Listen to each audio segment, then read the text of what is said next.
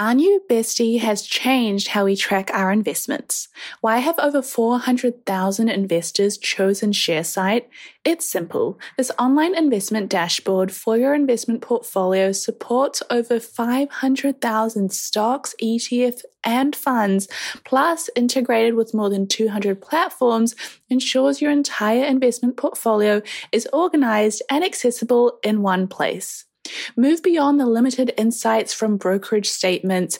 Sharesight offers a comprehensive view of your financial performance, including analyzed reports, dividend gains, and the impact of currency fluctuations, all through intuitive graphs and visualizations. But here's the best part. For the investy besties out there, Sharesight is offering a special deal. Save four months when you purchase an annual premium plan. It's time to dive deep into performance metrics, streamline tax reporting, and share your portfolio with ease. Join the link in the episode description to sign up to Sharesight now and transform your investment experience.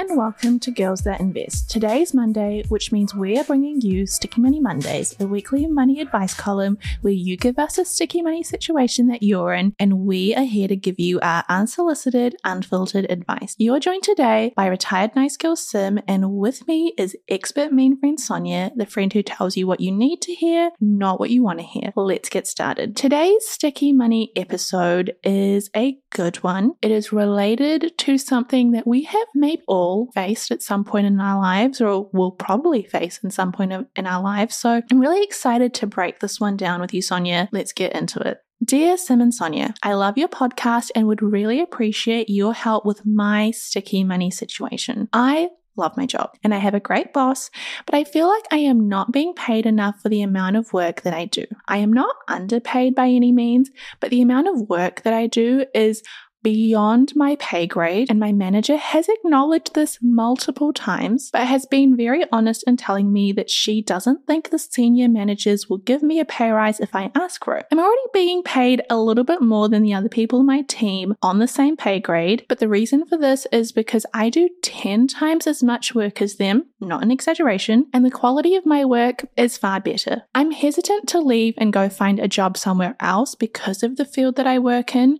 It's very niche And prior to landing this role, the last job I had was a complete nightmare. It had a toxic work culture, toxic manager, and even worse pay. I don't have the ability to start a side hustle because of the amount of work I have to do for this current job and the nature of this role. So it is time consuming and mentally exhausting, and I need my weekends to rest and recover.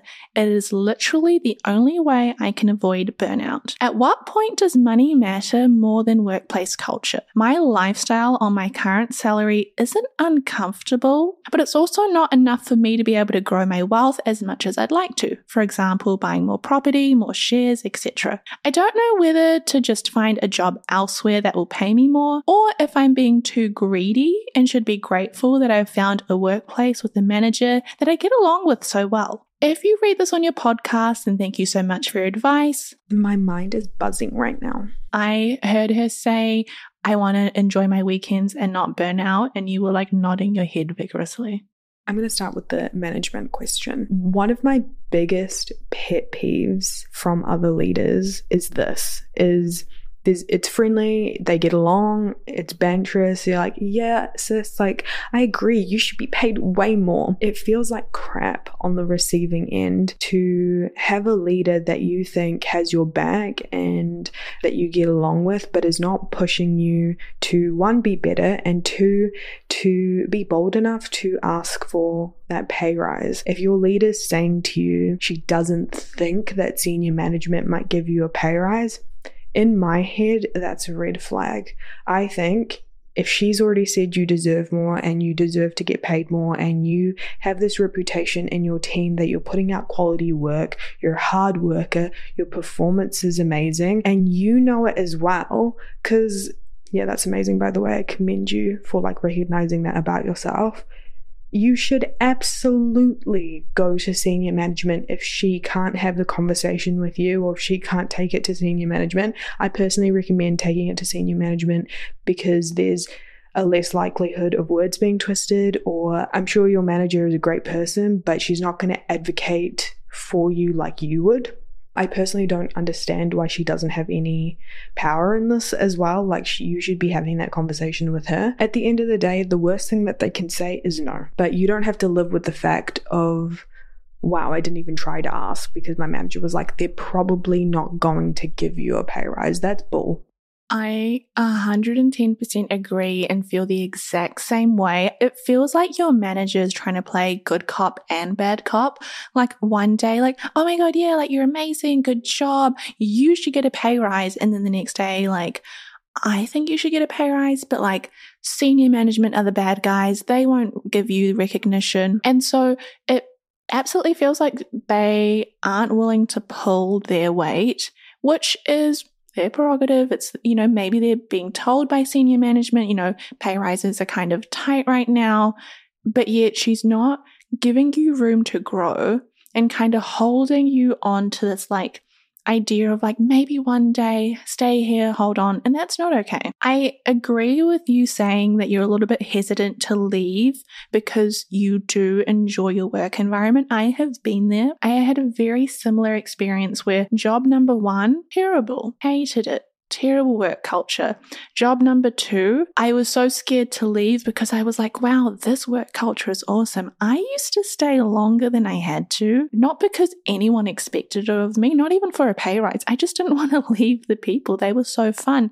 But then you kind of have this scarcity mindset where because of your past experience, you think this is like gold. I don't want to leave them the best analogy I could give to this is like if you have a shitty partner and then your next boyfriend is like somewhat nice and you're like, wow, this is like the best guy ever. But it's really just like one bad experience and then leading to like a somewhat nice experience. Your work environment might not even be the best that you'll ever experience in your life. You've just come from something that's not been great. It's been toxic. You've hated management. You say that you like this manager, but I don't think she's being your biggest hype girl the way that she comes across. For business owners, every transaction is more than just a swipe of a card. It's the culmination of your hard work, dedication, and commitment to your customers. That's why I'm excited to share with you a game changing solution that's simplifying the way businesses like yours accept payments. Introducing Tap to Pay on iPhone, powered by Stripe. Contactless payments has never been easier. You can seamlessly accept contactless payments directly from your iPhone, and the best part, there's no additional hardware required. Think about it. From local pop ups to global retailers, Tap to Pay on iPhone and Stripe cater to businesses of all sizes, empowering them to accept payments right from their iPhones. It's a game changer for businesses looking to scale quickly and stay flexible, with quick setup that takes minutes, not days. So, how can Tap to Pay on iPhone and Stripe benefit your business? It's simple increase revenue, expanded reach, and enhance customer experience. It's a win win win. To learn more about how Tap to Pay on iPhone and Stripe can transform your business, visit stripe.com slash tap iPhone today. I'm really glad that your experience with your manager hasn't completely ruined the entire workplace for you. Like, it's good that you still enjoy your work and the environment that you're in. It's super important. I think, you know, at what point does money matter more than workplace culture? It starts mattering when your goals start mattering to you and you're not reaching your goals. You've said you'd like to invest in property more, you'd like to invest in shares more, and you're not making enough to reach those goals. So, you know, workplace culture will come and go. People in your job will come and leave, but your life, your goals, the amount of wealth that you can build, that's yours and you have to live with that. So I always advocate put yourself first and work culture is important, but that can change without your input, whereas your goals are completely up to you. Do you know what I mean? She was saying that she is worried about being greedy or it coming across a certain way.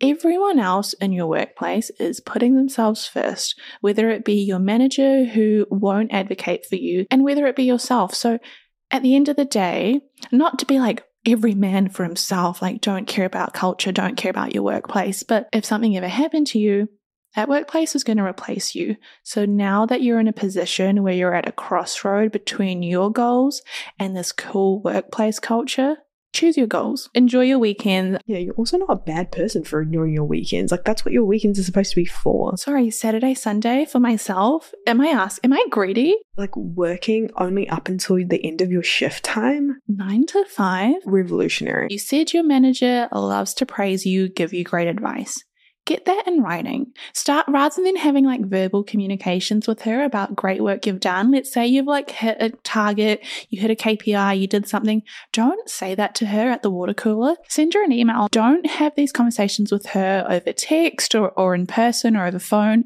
Send her emails, just little updates like, hey, I just did this. Hey, I did that. And let her email you with her praise. Save them make a little tabs folder of all the times she's like, You're amazing, you've done so well, we're so lucky to have you, you deserve a raise. And then use that as part of your little package that you then take to senior management and be like, hey, I'd like a pay rise for XYZ reason. Also, my manager is really happy with me. And here are some examples of the feedback in the last week alone. Just because your manager has said this, I don't think it should be taken as end all be all. This is where that conversation stops.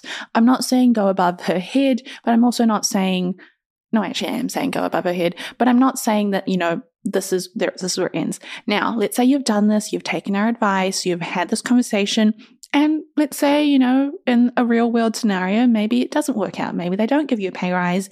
Maybe they are tight for money, XYZ. You've asked, Am I being greedy for looking for a job elsewhere, or should I be grateful that I found a workplace with a manager that I get along with? Leave that workplace if they don't value your skills and your time obviously within reason, but you should not be feeling that you are greedy for wanting to earn more, for setting yourself up for life. No one's going to fund your retirement for you. No one's going to give you the shares and the financial freedom or the property that you're after. That is solely your job and your role that you have to do for yourself. So, are you being greedy for wanting a good life? The great thing is is that there's no urgency in this situation. You're saying that it's not a bad amount you're getting paid at the moment, but these are what your future goals are and where you want to be. If it doesn't work out, at least you can still be at that job and it's not terrible because you do like the environment and the people, apply for other jobs, secure another job, secure the bag first, and then quit. Because I think if it was a desperate situation and your mental health was getting affected and you were so severely burnt out, then that's different. And there's been so many studies that have shown that on average, you should probably switch jobs every two years. So if that two year mark is coming up, that's the best way to get a pay rise. You switch, you say, Yeah, I used to make $70,000. Now I'm looking for 90 and you get 85. And that's more than a pay rise than you would have gotten had you stayed in that job that you were in. So let's end this idea of feeling greedy for wanting a better salary. You can have a good paying job and a great team environment. Those jobs exist. So I think that's a good place to wrap it up. If you have a sticky money situation that you need help with, send us an email at hello at girlsthatinvest.com or just DM us on Insta. We check that too, and you may just be featured in next week's episode. And as always, to finish off with our disclaimer. Girls That Invest does not provide personalized investing advice for your individual needs. We are not financial advisors. The advice from Girls That Invest exists for educational purposes only and should not be relied upon to make an investment or financial decision. Advice from Girls That Invest is general in nature and does not consider individual circumstances. Always do your research and please use your due diligence. Alrighty, till next time, team. Bye.